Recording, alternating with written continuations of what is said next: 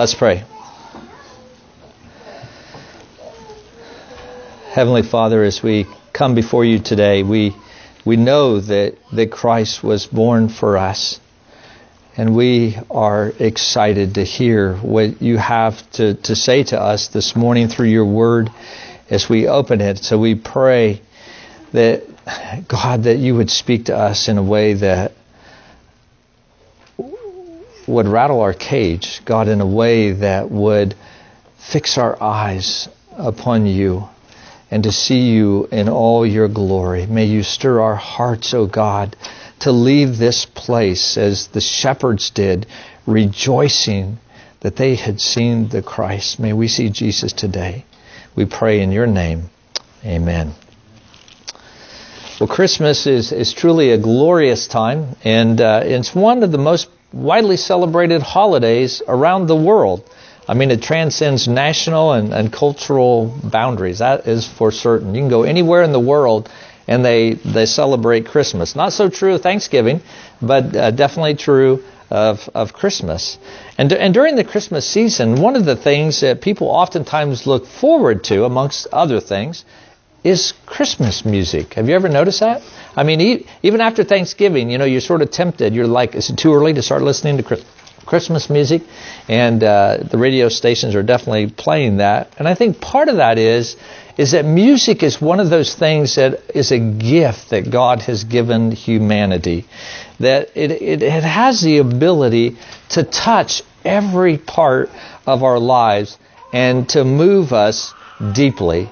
And so it's it's no wonder that Luke records for us as he writes his gospel in the first couple of chapters that, that he includes four songs of the very first Christmas. In, in Luke chapter 1, he talks, he shares with us the song of Mary and of Zechariah. And then in Luke chapter 2, there's the song of the angels and uh, that of Simeon as well. But, but these songs are, are very different than the simple Christmas carols that we sing today. They are songs that of truth, that focus on faith and hope and adoration and surrender to God. And they are songs that we need today in the world in which we live. I don't, I don't know about you, but you know, uh, I told my wife, I said, I don't know whether I'm just getting older or whether it's just where the condition of the world is, but uh, it would be much easier for me to go home and be with the Lord than it was when I was younger. You just sort of look around at things and you think, I'm tired.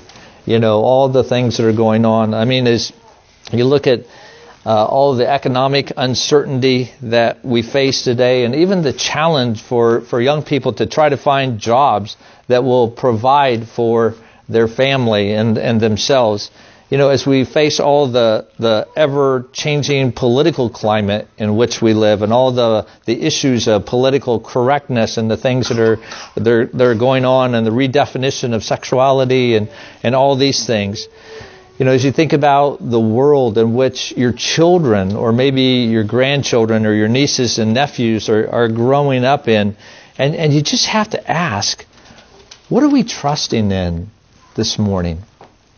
As we live our lives, where are you putting your confidence for today and for the future? As you, as you live in an ever changing world, what or who are you leaning on for security and hope to get you through each and every day? Now, I think it's easy, and, and we would hope that we would say that our trust is in God. But there's nothing that will test our faith and resolve more than when we lose something or someone that is dear to us and all we are left with is God. When we lose our job, when a relationship that we had taken for, for granted becomes strained and, and, and, and it seems to be falling apart, when our reputation is, is threatened and maybe people are making false accusations about us, that, that are not true. When we lose a loved one or our, our health is threatened, maybe like Job, there's nothing that will test our faith than those things. That, and I think that is because for most of us, we are putting our weight, we are putting our trust in these things, maybe more than what we realize. Imagine, and I thought this is really nice of the Lord to give us such weather on this Sunday morning when I want to use this illustration, but imagine that you're walking across an icy parking lot. Okay, and we just happen to have one this morning, praise God. But anyway, you're walking across a, an icy parking lot trying to make your way into the church, and, and, and, and you know, what do you do? You, you walk very slowly. You walk very carefully. You, you actually uh, are looking for a dry spot uh, to put your foot so that you'll have a sure footing, so that you can place your weight on that and you know that you can move forward and make it to the door and not end up on the ground out in the parking lot. But but sometimes it's sort of difficult when you're walking across a parking lot like this if it's a overcast day like this because it's hard to see sometimes where the slick spots are and where the dry spots are as well.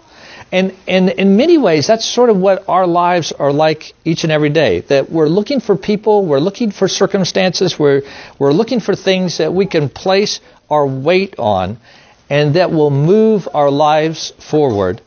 But sometimes that can be very treacherous, and it's difficult to know exactly what we can place our trust in. And we find that the things of this world are, are not certain, they are not secure and sure underneath our feet. Um, as much as we might think. And so this morning, as we look at the passage that we're looking at today, it is seeking to sort of reorient us and put our put us back on the right footing and the right path of placing the weight and our trust in God. And we see in Mary and, and even in Elizabeth's life in this passage a, a very active faith that is characterized by by three things. And, and I appreciate Jacob Gerber, um, whom I'm borrowing these three points from, uh, that it's characterized, an active faith is characterized by rejoicing over the coming of Jesus, responding to life with humble faith, and remembering that God has overcome the kingdoms of this world. That an active faith is characterized by the rejoicing of the coming of Jesus, by responding to life with a humble faith, and remembering that God has overcome the kingdoms of this world. So let's look at these this morning. First of all, rejoicing over the coming of, of Jesus. So our passage opens with Mary uh, living up here in Nazareth, traveling the 80 some miles down south past Jerusalem to a little town that's uh, south of Jerusalem. We don't know exactly the town to visit her cousin Elizabeth. Now, it's important to understand the context. And at the beginning of Luke, we see that the angel Gabriel appears to an old priest by the name of Zechariah to tell him that his wife Elizabeth, who is old, who is beyond childbearing age, will conceive and give birth to a son, and they should name him John. Now, you would think he would be full of great delight because it seems like there's nothing more than Elizabeth wanted to have than to have a child. And to have a son would even be greater. But Zechariah didn't really believe Gabriel. Well, then Gabriel appeared to another person right after that. That same angel, he appeared to a teenage girl by the name of Mary who's engaged to tell her that she likewise will bear a son as well but not by consummating her marriage to her fiance Joseph, but instead that the Holy Spirit, as some tra- older translations would say, would overshadow her or come upon her. And the angel gave her a sign to say, What I'm telling you is true. As a matter of fact, if you want to know that it's true, you can go visit your, your cousin Elizabeth because she is six months pregnant with her son. And so we come to our passage today in verse 39 where it says, In those days Mary arose and went with haste, that means she went quickly, into the hill country to a town in Judah, and she entered the house of Zechariah and greeted Elizabeth. She wanted to see this for herself. She wanted to know that this was uh, going to happen. And what we see in the following verses is the joy that comes whenever anyone recognizes that Jesus is the Christ. And, and, and in verse 41, we see that the first to recognize Jesus for who he was was John. Look at verse 41. And when Elizabeth heard the greeting of Mary, the baby leaped in her womb. Now, Elizabeth was filled with the Holy Spirit, we read here in this text, and she knew that this movement in her womb wasn't just the baby kicking like probably the baby had done many times before, but, but there was a reason for it. Uh, look in verse 44. It says, For behold, when the sound of your greeting came to my ears, the baby in my womb leaped for joy. In other words, by the Holy Spirit that filled Elizabeth, she knew that there was a reason why John had leaped. Now you might say, now wait a minute.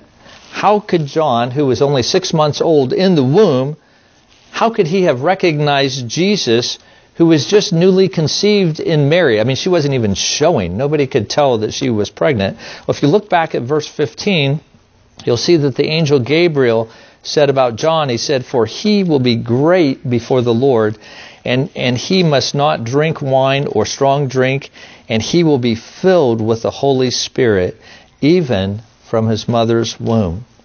You see, by that inward witness of the Holy Spirit, the child John recognized the presence of Jesus, that he was the Son of God. But also, Elizabeth recognized that as well. When, when John jumped in her womb, she shouted, you know, and it says in verse 42, with a loud cry, Blessed are you among women, and blessed is the fruit of your womb. And why is this granted to me that the mother of my Lord should come to me? And so, like her son, Elizabeth, being filled with the Holy Spirit, recognizes Jesus, that Mary was carrying the Messiah, and she rejoices in that. Now, now think about this uh, just think about how humble she had to be to do that. I mean, for six months, the big excitement, the big news in her life had been that here she is, an old woman, and she's pregnant. That's a big deal. I'm sure she told everybody about it. She was probably very excited. But now she sees that there is something greater than what's happening to her. And that is she recognizes that the child that Mary carries is, is greater than her son. He is Jesus, the Messiah, the Son of God. Now, I, I, I, say that because if you look at verse 43, the way that Elizabeth describes Jesus as is my Lord. Now, we just read right over that and say, yeah, that's true. He's Lord. But, but that's a big deal. What, what she's saying is, is that he is the Messiah. If you, if you look at Psalm 110, verse 1, this is a, a title that David refers to uh, the Messiah. And so Elizabeth is honoring Mary as the mother of our Lord, and she calls her the most blessed woman in the world. But Elizabeth, you have to understand, was not worshiping Mary, but blessing her. And, and Mary was a woman, um, partly she was, um, she was, um, she was blessing her because not only was she the mother of Jesus, but because of her faith as well. Look at what she says in verse 45. And blessed is she who believed that there would be a fulfillment of what was spoken to her from the Lord. In other words, Mary heard the words of Gabriel, and unlike Zechariah, she believed. And so um, she did not doubt the Lord, but, but she had faith in the Lord. But the focus is not so much Mary on Mary or her faith, but upon Jesus. And John and Elizabeth rejoiced over the coming of Jesus. But, brothers and sisters, we have a greater reason to believe in Jesus than even John and Elizabeth had. They rejoice because of the conception of the Messiah, but we can rejoice because of his crucifixion and his resurrection and the promise that one day he will come again. Amen? And he will make everything right and he will take his children, his church to glory to be with him and he will give us a new heaven and a new earth. But there are some in our world today who are trying to really figure out who Jesus Christ is. Some who don't realize that he is the Son of God, that he is the radiance of God in all his glory, and that humanity has rebelled against God and and and has either chosen to rebel against God or or maybe in a more quiet way just simply follow their own desires and wishes. Either way, what they're doing is is saying, God, you are not God, I am, and I'm going to do what I want. But Jesus, the Messiah, was sent by God to pay for our sin and rebellion against God and to give us changed hearts that actually desire to obey and to please Him. And like John and Elizabeth, the only way that people can come to know that, brothers and sisters, is if the Holy Spirit of God works in their hearts. Do you believe that? Do you truly believe that? If you believe that, you will pray for the lost you will pray for the lost. Yes, you need to share the gospel, but if you are not, first of all, praying for the lost on a regular basis, we should never expect anybody to come to faith in Jesus Christ. Because we can talk and we can share and we can argue till we're blue in the face, but no one is going to come to the Lord Jesus Christ until their hearts are quickened by the Holy Spirit. But even for those of us who are believers, uh, we need to ask ourselves if we really see Jesus for who he is. Uh, does your uh, is Jesus really a big deal in your life? Or, or are you just excited to be part of Kirk of the Plains? Or, you know, maybe you just really like to talk about theology and talk about God. Or maybe you just enjoy the friendships that you have here at church. All these things are good things, but that's not what it's all about. What we do here, who we are as a community, is all about Jesus. It's all about Jesus. And yes, the bonds that we have in Jesus Christ are important. They're so important and they're great and it's good to grow in those bonds, but only because of Jesus Christ. So let me ask you this morning, does your heart rejoice that the Messiah has come to you and that the Holy Spirit has revealed that to you? Do you glory in who Jesus Christ is this Christmas season? Is your heart full of the joy that Jesus has come and he has chosen you. Brothers and sisters, you cannot read this passage and meditate and dwell upon it without understanding that it is a passage of joy. It is, it is a passage that commands us to rejoice that Jesus has come. And so Mary, likewise, with John and with Elizabeth, rejoices. But, but in verse 46, we also see that she responds with a humble faith as well. And, and as we look at the text in verses 46 through 49, we see that really what Mary is focusing upon is Jesus' power and his strength. And so as we come to these verses, let me ask you these questions I asked you earlier once again. What are you trusting in this morning? What, what are you putting your confidence and your trust for today and for the future? Are you placing your trust in Jesus or in something in this world? Mary says in verse 46, My soul magnifies the Lord. Now, this is an expression of a, of a humble servant.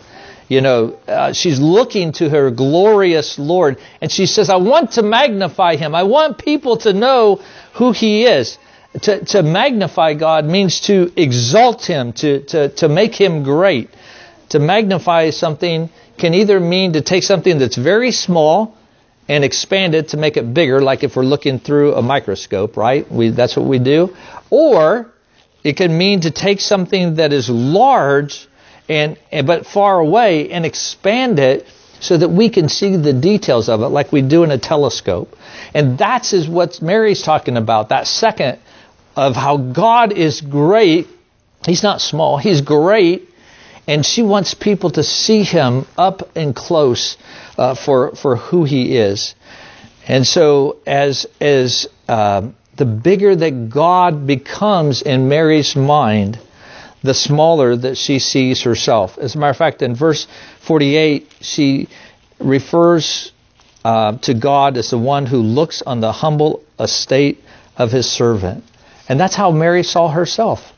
As, as a humble woman who doesn't see herself as worthy or one who merits being the mother of Jesus. She is a servant. And so uh, she has this glorious privilege to give birth to the Savior of the world. But the personal cost to her would be high for this privilege. And I don't know if you've ever thought about that. Maybe you have, but I mean, this is a, a, a woman who is pregnant out of wedlock in a culture where she would experience, at the minimum, great shame, and maybe even worse than that. And, and what is she going to say? Well, honest, I'm still a virgin. It was the Holy Spirit. Really? Seriously? How do you think that's going to go over as she's talking to her parents or to others in the Jewish community? Who would believe her? And, and, and at a minimum, giving birth to the Messiah would cost her the relationship with the man that she loved the most, and that is Joseph. And so there was great cost here. And, and sometimes, brothers and sisters, is it not difficult for us to see God work in our lives? Because oftentimes when He works in our lives, yes, that is a great privilege, but oftentimes there is a great cost. It, there, it, it, there's much suffering sometimes that happens. Sometimes we have to die to our own pride and our own agendas and the things that, that we want. And so it's hard for us sometimes to be that humble servant. And sometimes we ask questions like, God, why are you doing this? Lord, how long are you going to do this in my life? And all those things show that our heart is really not that of a humble servant. But that's not where Mary was. She doesn't get upset. She doesn't complain against God for quote unquote messing up her life. You know, and I don't know about you if you've ever been in a position where someone has more power than you. Maybe you've worked waited tables in a restaurant or or worked in some other service industry. If you had, you've probably had very nice customers who treated you very well. But most likely you've also had some difficult people, that's what we'll call them, difficult people, who, uh, who know that you are there to serve them and that they are the boss and they have authority and they want you to know that. And so they treat you very terribly and in some cases maybe even treat you like dirt. And, and as Mary considers the news that she has received from Gabriel and considers the privilege and the personal cost to her life, though, she doesn't view God like those abusive customers who just want to make her life miserable. She sees God as, as great and high and lifted up, and therefore she sees herself as lowly, as we read in verse 46. My soul magnifies the Lord. She sees God as great. But Mary can rejoice because she also sees the Lord as her Savior. Now, now look at verse 46 and 47 in your Bibles. They're actually like parallels. And in Hebrew poetry, uh, sometimes what the writer does is he writes like parallel verses, but he changes it slightly just to show you the nuances and to help explain. In verse 46, he says, My soul, or she says, My soul. And in verse 47, she says, My spirit. In verse 46 says, magnifies. And in verse 47 says, rejoice. And in verse 46 says, the Lord. And in verse 47 says, in God my Savior. And so she can rejoice in the highness and the exaltation of the Lord and yet bow to his will because he is also her Savior who loves her and who has died for her. In other words, Jesus is wielding the power of his kingdom and the might of his power for her good. And that's what humble faith looks like. It is a servant who sees God in all of his greatness, in all of his splendor, in all of his glory, and yet knows that God is one who loves his servant no matter where he takes him. Though I walk through the valley of the shadow of death, I will fear no evil. Why? Because the Lord is my shepherd. I shall not want. That's the posture of a humble servant. It's the attitude towards life that says the place that I'm going to put my foot is not on the things that advance me, but I am going to trust that the Most High God is looking out for humble me. And I don't mean that in the sense of a fake humility, but one that recognizes that I have nothing to offer to the Lord and that the Lord does not owe me anything as well. But sometimes our view of God can be somewhat skewed. Even as Christians, we can view God as one who is there for our convenience and our satisfaction. And sometimes we can think that the focus of our lives is on God only to the degree that it pleases me and serves my purposes. Now, we don't want to admit that, but we all know that we struggle with that from time to time, do we not? But there's also another way that we can view God, and that is one who is high and transcendent, which that's not bad in and of itself, but for some of us, we can we may view God only that way.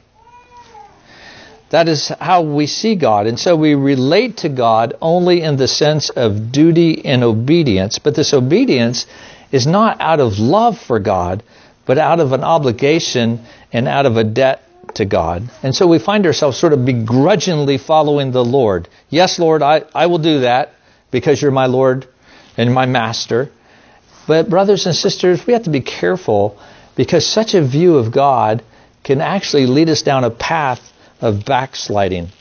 You know, Satan is always trying to get us to see God as as not good towards us. I mean, that's what we saw in the Garden of Eden with Adam and Eve.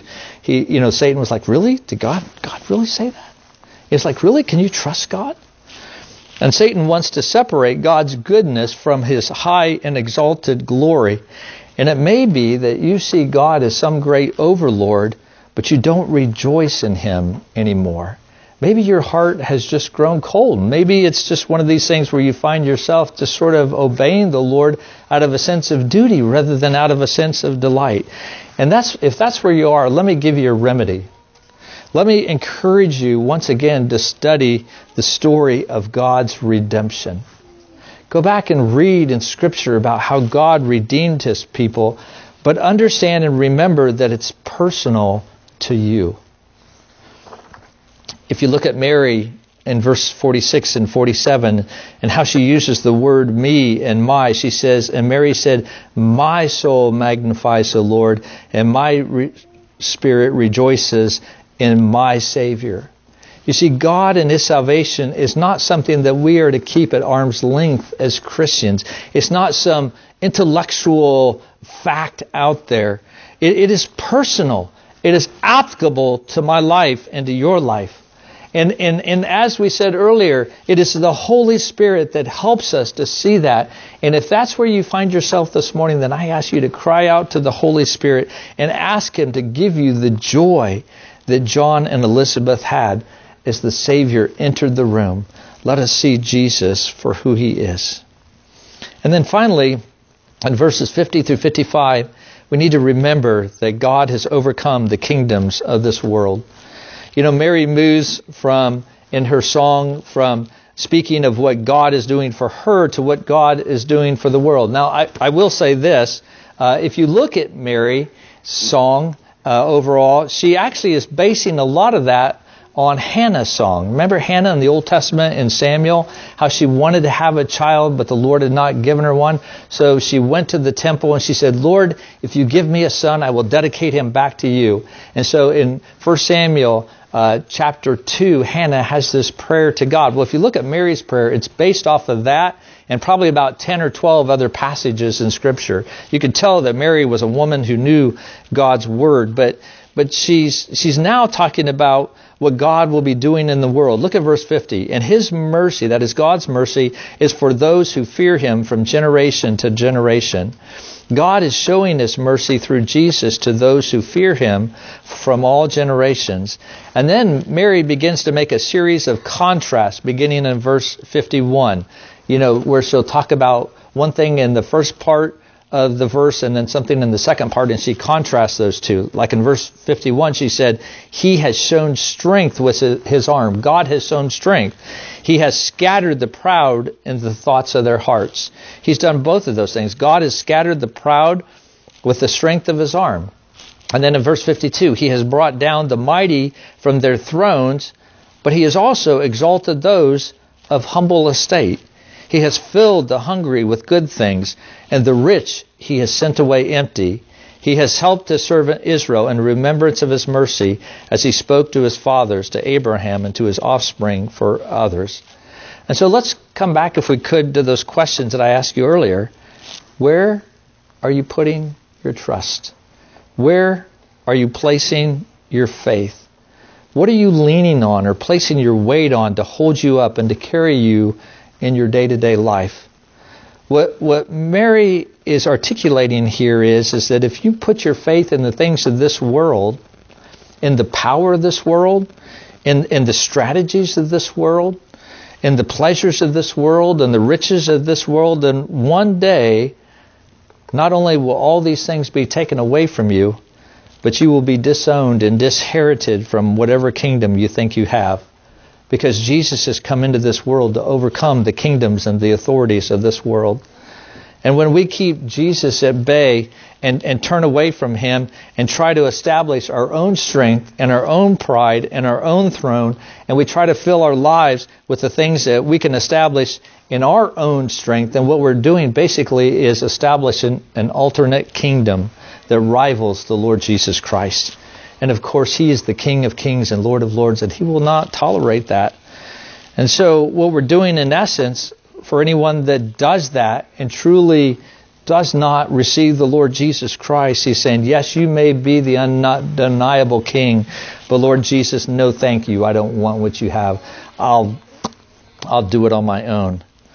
But this passage warns us that, that Jesus, who came, with the first advent will also be the Jesus who will come in another day as well. And on that day, anyone who thinks that they have something in this world will find, in fact, that they are standing on slippery ground and they will lose everything. And, and if we're honest with ourselves, we know how frail our condition is. Everything that we have can be taken away from us, and maybe you've experienced that. And so we have to ask ourselves, are these things that we might be seeking to build our life on? It's a little bit like what Jesus was saying when he tells the parable of the man who built his house on the sand. And he said the waves came and the house went splat, right? Even the kids know that. Probably a kid song that, that sings that. I remember singing that in Sunday school as well. And Jesus says, instead, we are to build our lives upon Christ who he is like that house that's built on the rock that will stand. And if we exalt ourselves in pride against Jesus, rejecting him and holding him at arm's length, his judgment will come. But we also see in verse 54 the hope of the gospel that those who place our trust in him that God is faithful to his promises. He said, He has helped his servant Israel in remembrance of his mercy, as he has spoken to our fathers, to Abraham, and to his offspring forever. You see the wonderful promise that he has here? God has made a covenant with his people to pledge that he will be their God and they will be his people. But God sees that they have a problem. Even as His people, even those that He has set aside, they wander because they are enslaved in sin. And so they think that they just need a king that's going to rule over them and make their life okay and sort of organize everything the way it ought to be. But God sees that they have a greater problem. That they will never do that. They will never follow Him until their sin is taken care of. And so he promises to send a Messiah, even as far back as Genesis 3:15, uh, uh, the anointed one, a deliverer. And it says that God, in remembrance of his mercy, he sent his son to deliver. He's going to keep his promise.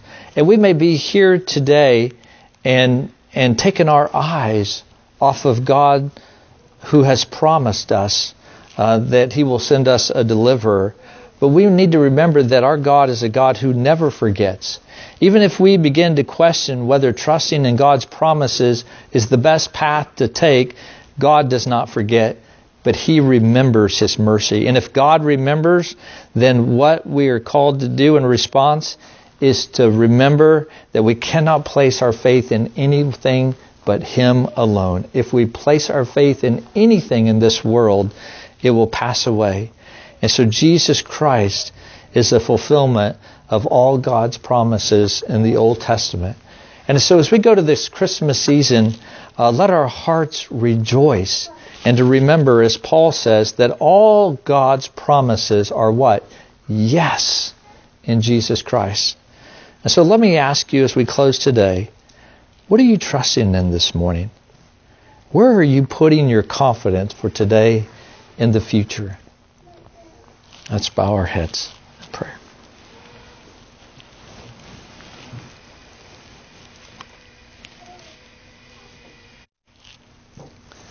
Father, we thank you for the Christmas season, and it is good to be able to celebrate with family and friends and others. But Lord, there's also another dynamic that, that often occurs during the holiday seasons that sometimes there can be such a, a loneliness. Sometimes the pain and the loss that we have in which we have lost maybe loved ones or or other things, God, becomes very, very real. And God, I pray that you would show us our hearts and those things that we are trusting in. Lord, I, I, I pray that you would confront these idols of our hearts. Maybe, maybe things, God, that we didn't even know were there. Please set us free from those things. Smash those idols, Lord. Take those away. That all that is left is you. And Lord, may we know that you are the true rock, that you are the one in which we can stand firm. I, I thank you, Lord, even for the trials and the difficulties and the things that we have encountered as a church to remind us, God, that we cannot do anything in and of ourselves. But we continue to look to you and that your promises are true. Um, Father, we pray that you would that we would leave this place, God, not only with you doing business with our own hearts, but Lord, we pray that we might be your mouthpieces to share Jesus with others. And we do pray for the work of your Holy Spirit, God, to, to work in the, the, the hearts and the lives of our friends, of our family members, and others that we know that do not know you. And, and I pray, God, that you would help us to believe that you can save them. And I, I, I, pray, Lord, that we would not give up, but that we would continue to share Jesus with them, expecting even, God, that they would come to faith in you. We thank you, Lord, so much for your wonderful blessings. It is in your name that we pray these things. Amen.